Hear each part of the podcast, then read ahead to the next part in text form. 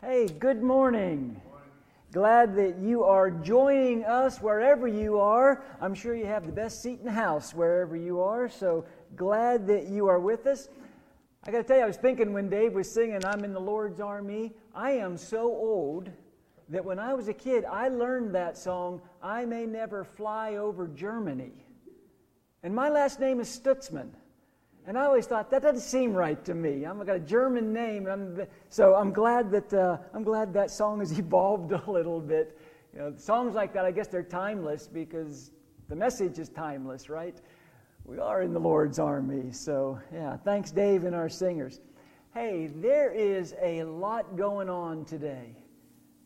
Today is the Lord's Day, first and foremost, and Christians all over the world are getting together in some form or fashion to worship God, and we're doing that this morning together as well.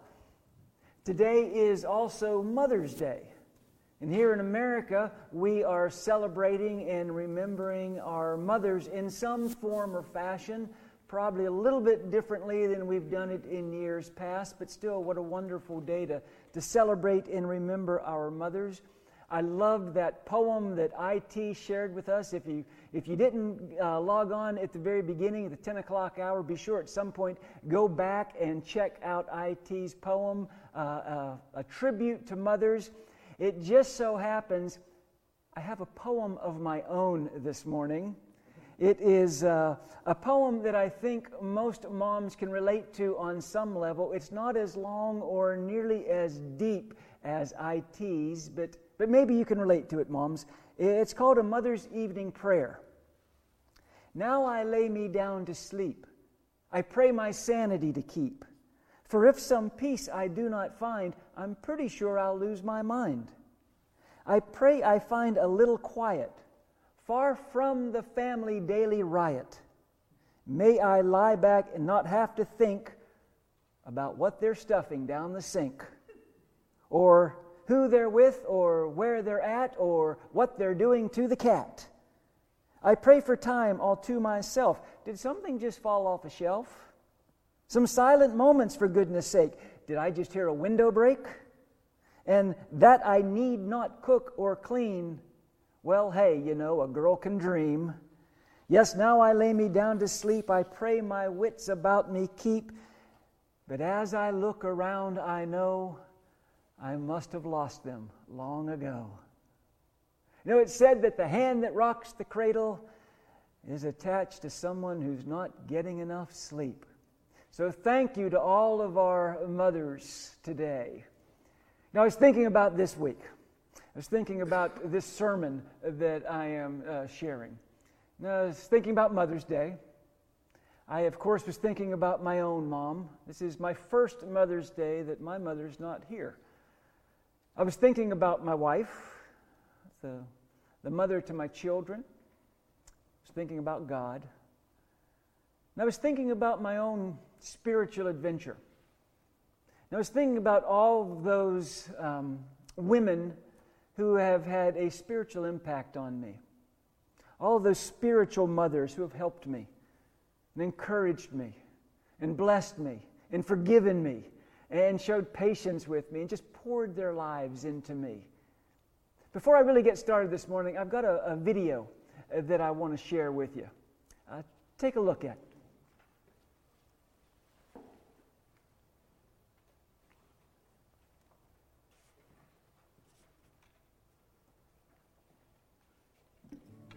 Today is Mother's Day, and we want to acknowledge all the women we're blessed to know.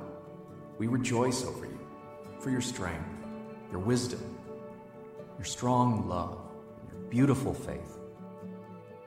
Whether today is a celebration for you or a day of quiet reflection and healing, we're thinking of all of you. If you gave birth this year to your first child, our joy overflows and we celebrate with you.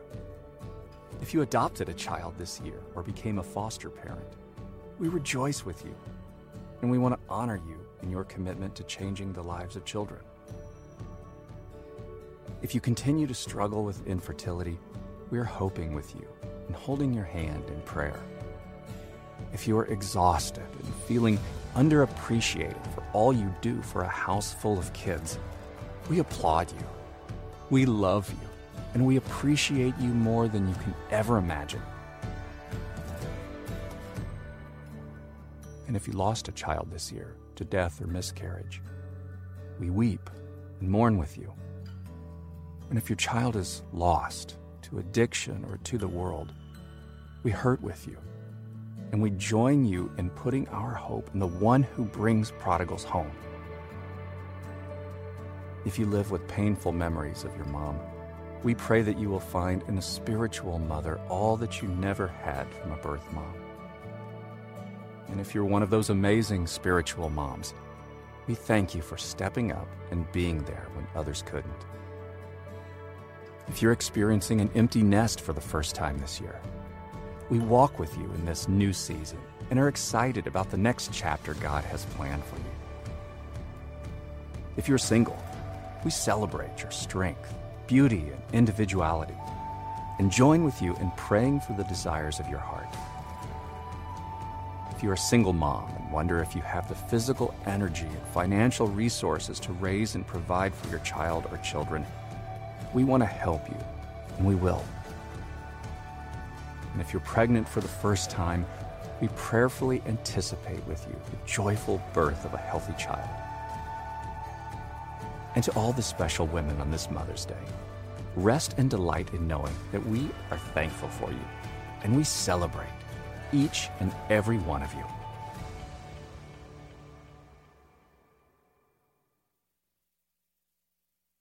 Think about our moms. For most of us, our moms were our very first friend and our best friend. For most of us, our moms were our first hug, our first kiss, our first true love. Uh, I've said before, I think the, the sweetest word in the English language is mother. And for the next several minutes, as I talk about moms, I want you to think a little bit larger than just maybe your biological mom. Um, I want you to think um, in terms of just other women who have cared about you and, who have invested into you. Um, some spiritual mothers that you might have. So I want you to think a little bit broader than just biology for the next 20 minutes or so.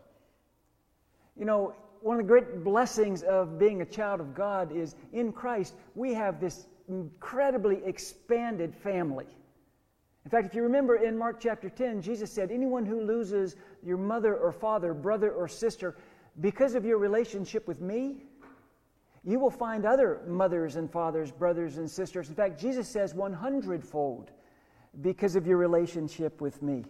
In Christ, we are part of this wonderful family.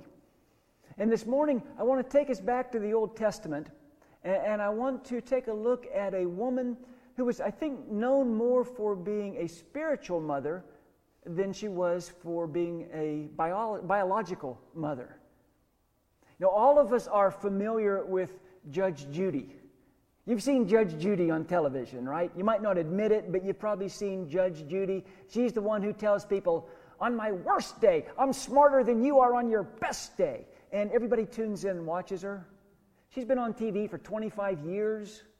She has the number one rated show in daytime television. She is the highest paid television personality today. She makes $47 million a year. I'm not making that up. But I'm going to tell you something about Judge Judy. She's a knockoff, she's a copycat. She didn't do it first, and she certainly didn't do it best. This morning, I don't want to talk to you about Judge Judy.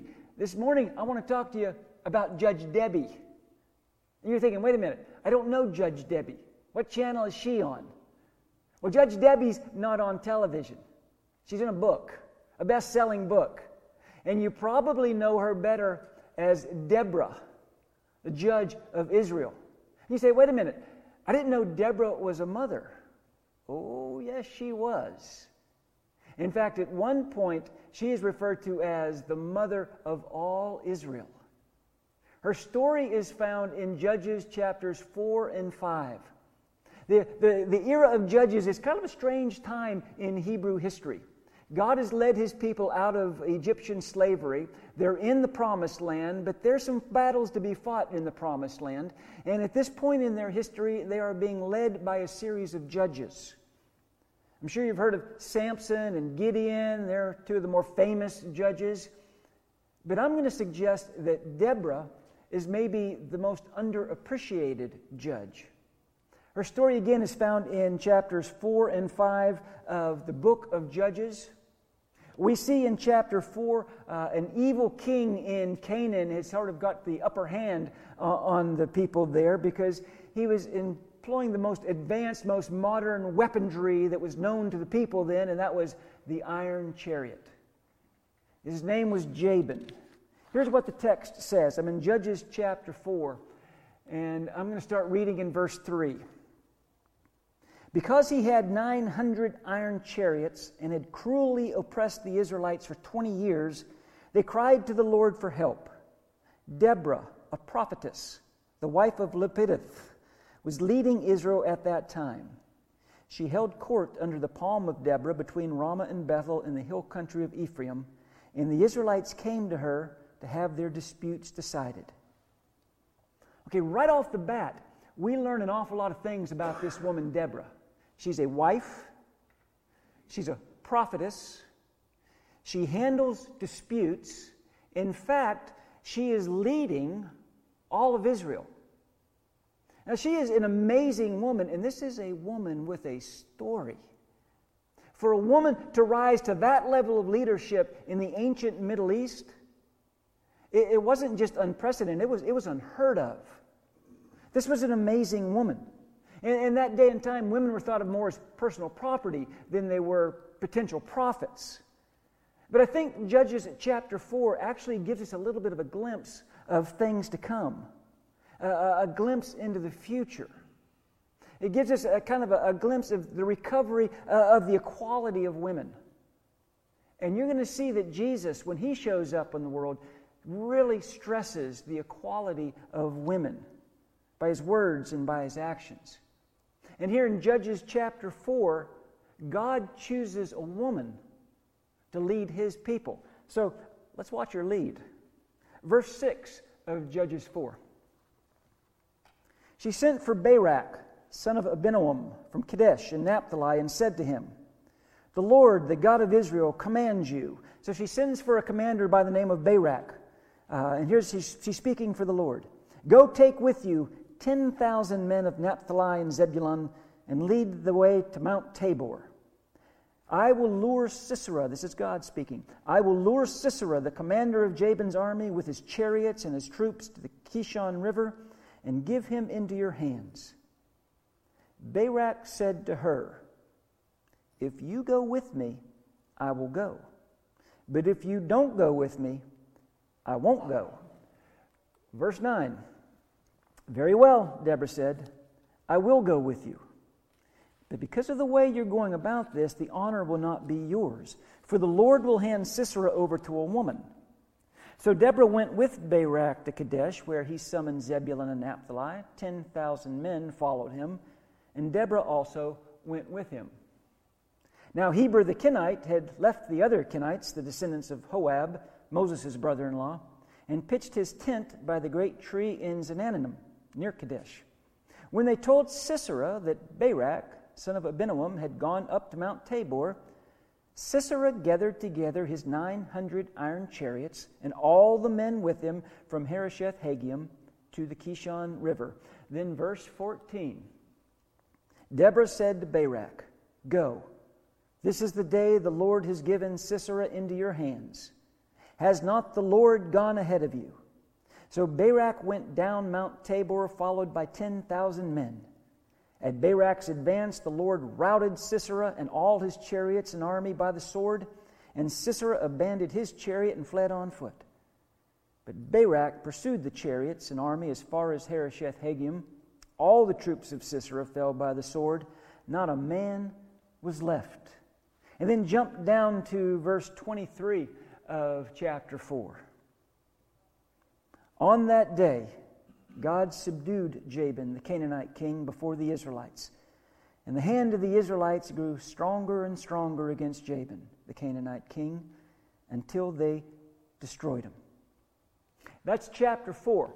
Now, in chapter 5, Barak and Deborah are actually going to write a song about what just took place. It's kind of a hit duet uh, for these two in, in Israel. And there's an interesting line that Deborah writes into the song. It's in verse 7 of chapter 5. That song takes up the whole chapter, by the way. But in verse 7, seven uh, Deborah says this Village life in Israel ceased, ceased until I, Deborah, arose, arose, a mother in Israel. If you read all of chapter 5, if you read that song that Barak and Deborah sang, you would think that it would sound a lot like Alicia Keys' This Girl is on Fire. But really, it doesn't. It really sounds a little bit more like Chris Tomlin's Holy Roar as they talk about what God has done. But I love the uh, summary phrase at the very end of the chapter. Then the land had peace for 40 years. The land had peace for 40 years. That's the result of the leadership of this mother of Israel. That's the result of Deborah helping Barak do what God called him to do. Maybe you've seen the bumper sticker that says, Women don't have hot flashes, they have power surges. and I don't even know if that's appropriate or not. But Deborah was a power surge for Barak. And she was a power surge for Israel. And Deborah does three things that uh, I want you to think about in this story that highlighted, um, that not just made a difference for Barak, but also made a difference for all the people. And maybe at least one of these things, maybe all three of these things are true for that woman of influence in your life as well. And the first thing that Deborah does for Barak is this she came alongside him in the struggle. The story begins with Deborah speaking for God, telling Barak, Take 10,000 men and go against Sisera. Sisera, he of the 900 iron chariot uh, force. And she tells Barak, God is going to be with you. God is going to go ahead of you. God is going to deliver the army into your hands. But Barak's not so quick to join in on that confidence. Barak isn't quite sure that he's willing to do this. In fact, he's not willing to do this unless Deborah goes with him. Deborah is told by Barak, I'll only go into battle if you go with me. And Deborah's response is, Okay, I will go with you. And it's a pretty amazing response when you think about it. Now, there, there's, a, there's a, a, a caveat involved, but, but Deborah agrees to go with Barak. She didn't have to do that. This is a risky decision for Barak or for Deborah. She could have dismissed Barak. She could have found somebody else to do it. She could have stayed behind. And I know that probably all of us have been in Barak's shoes before. We're in a situation where we're uncertain about the outcome. We're uh, a, a little bit intimidated about something. We are a little bit doubtful, maybe a little bit fearful. And there has been some woman that has stood beside us. Maybe it's our biological mom, maybe it's a spiritual mom, maybe it's a grandmother, but just a woman who showed up and said, You know what? I'm here with you. I'm going to stand with you. I'm going to come alongside you in this struggle. And I'm going to help you face whatever it is that you're dealing to, having to face. A writer by the name of Marianne Bird shared a story in one of her books. Here's what she wrote I grew up knowing I was different, and I hated it. I was born with a cleft palate, and when I started school, my classmates made it clear to me how I looked to others. A little girl with a misshapen lip, crooked nose, lopsided teeth, and garbled speech. When schoolmates asked what happened to your lip, I told them I fell and cut it on a piece of glass. Somehow, it would seem more acceptable to say it was an accident instead of to say I was born that way. I had concluded that no one outside of my immediate family could ever love me. However, there was a teacher, a second grade teacher by the name of Mrs. Leonard. Mrs. Leonard was short and round and always happy. We all adored her. Annually, we had a hearing test. Mrs. Leonard would have each child come up individually, stand against the door about 10 feet from her desk, cover one of their ears with a hand. Mrs. Leonard would cover her mouth with her hand and whisper a phrase that that student would have to repeat back to her. Usually it was something simple like, the sky is blue or the dog is excited. Finally, she writes, it was my turn. Standing in front of the entire class scared me to death. Knowing that I had to speak out loud was sure to bring snickers from the other students. I stood there and waited for those words that God had to have put into her mouth. Seven words that changed my life. Because when Mrs. Leonard whispered to me, what she said was, I wish you were my little girl. Years later, Marianne Bird would write those seven words, spoken by a woman who saw something in her that no one else saw, changed her life. So I'd ask you, who is it in your life that has come alongside you in a struggle? Who's the woman that you know? She's in my corner. Who is the woman who has always encouraged you? Has always wanted the very best for you and sought the very best for you, no matter what difficult season you were in the middle of?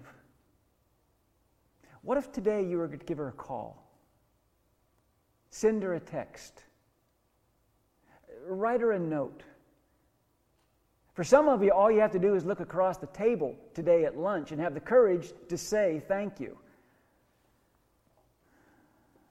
For some of us, maybe that woman of influence isn't here anymore. But we can still stop and thank God for, for putting in our lives. You know, I, I think of women who have absolutely changed my life. I think of my grandmother. I certainly think of my mother. I think of my wife my children's mother. Most of you know my wife, Martha, is a very quiet, very kind, very gentle woman, incredibly tender. But I'm going to tell you, looks can be deceiving. Because there is absolutely no one I would rather have in a foxhole with me than my wife. Someone who has come along beside me through heartache, through grief, through uh, challenges, the person who is always telling me, Come on, you can do this. We can do this. We're in this together. Who is it? Who has God put in your life? Who is that woman who has come alongside you in a struggle? Then there's something else that Deborah does for Barak. She sought his honor in the struggle. Did you notice that she tells Barak, the Lord has given Sisera into your hands. And Barak says, I won't go unless you go with me. And Deborah tells him, I'll go, but because of the way you're acting, because of the course that you are choosing, the honor is going to go to a woman, not to you. You're not going to get credit for the victory. And actually, what Deborah is doing is looking out for his honor. She's concerned about his honor. Here's something I think that's really interesting.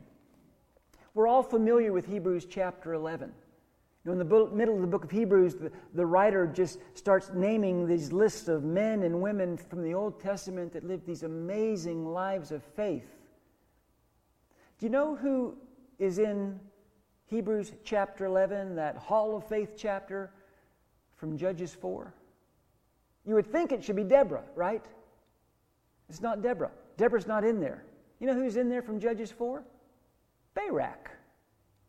Barak is listed as one of those cloud of witnesses that surround us. He's listed as the hero of faith. But I'm going to tell you, Barak would never be in Hebrews chapter 11 if Deborah hadn't been there for him in Judges chapter 4. This is a woman who is seeking the dignity of Barak. So, who's the woman who seeks your dignity? Who is the woman in your life who seeks your honor? Who, who comes beside you in the struggle and wants the very best for you? Know, maybe they're challenging you to do something really big, like Deborah was challenging Barak. Maybe they're just challenging you to, to hang in there. Don't give up. And again, for a lot of us, it's our biological mother, it's a grandmother. But I'm going to suggest that I think for probably all of us, there is some other spiritual woman in our backstory. Some other spiritual woman who came along maybe just for a season, maybe for our entire lives, but someone who has sought our dignity and sought our honor. And listen, whether you're young or old, whether, whether you have children of your own or you're an empty nester or whatever, you need to thank God for those kind of women that have been in your life. And you need to thank those women, if you can, for being someone who sought the very best for you and in you. Someone who was concerned about your dignity. Someone needs to hear you say that. Which brings me to my third observation concerning Deborah, the mother of Israel, and that is she consistently turned Barak's attention to God. Over and over again, Deborah keeps telling Barak, The Lord, the Lord, the Lord. The Lord is with you. The Lord goes ahead of you. The Lord is going to provide this victory. You know, you hear people talk today about women who are a head turner. And when people say, oh, she's a head turner, what they usually mean today is, well, she's very nice looking, she's attractive, she's glamorous. But I don't think that's the best kind of head turner for a woman to be. I think the best kind of head turner for a woman to be is the kind of woman who can turn our heads back to the Lord, the Lord, the Lord. Someone who keeps reminding us of God. Who's that been in your life? Who is that woman who just keeps maybe very gently, sometimes not so gently, redirecting your attention back to God? Even when we don't want to hear it even when we're pushing back. Who is that woman who just lovingly and gently reminds you, the Lord? The Lord. Focus on God. Proverbs chapter 31, verse 30. Charm is deceptive, and beauty does not last. But a woman who fears the Lord will be greatly praised. Reward her for all she's done. Let her deeds publicly declare her praise. Who is that woman in your life? Who has come alongside you in the struggle? Who has sought your honor and your dignity? Who keeps gently turning you back to the Lord the Lord? You know, almost every week I've been giving you a challenge.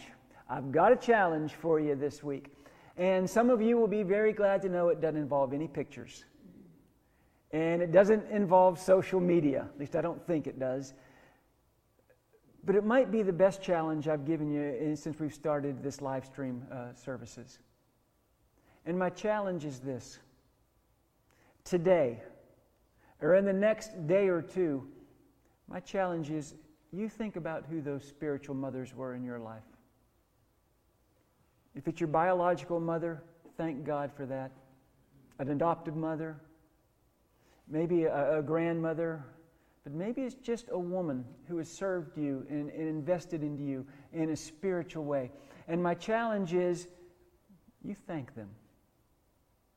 You let them know that they made a difference in your life. And again, for some of us, we can't do that with, with our biological mothers this year. But we can stop and thank God that they were in our lives and we can consider how we can pour our life into someone else the way that spiritual mother poured her life into us. So that's my challenge this week. Let your mother, let your spiritual mother, let all those spiritual women of influence in your life know that you have influenced my life. You made a difference in my life. God uses women in such unique and powerful ways. And one of those ways is the way women nurture and direct and guide and lead us to the Lord. So that's my challenge for you this week. Let's close with a prayer. Father, we thank you for the women of influence in our lives. Uh, many of us thank you for the biological moms that have, that played such an important role in our lives, as well as all of our spiritual moms. And Father, we all thank you for those, uh, those spiritual women who, who showed up in our lives so often just when we needed them the most. Help us to pass on what we've received from them to someone else. May they be rewarded for all that they have done, and may their deeds publicly declare their praise. It's in Jesus' name I pray. Amen. Our singers have one more song that they're going to share, and then after the song, uh, please stay online just a little bit longer. Jimmy is going to come and share some announcements and some updates with us. Right, Tim.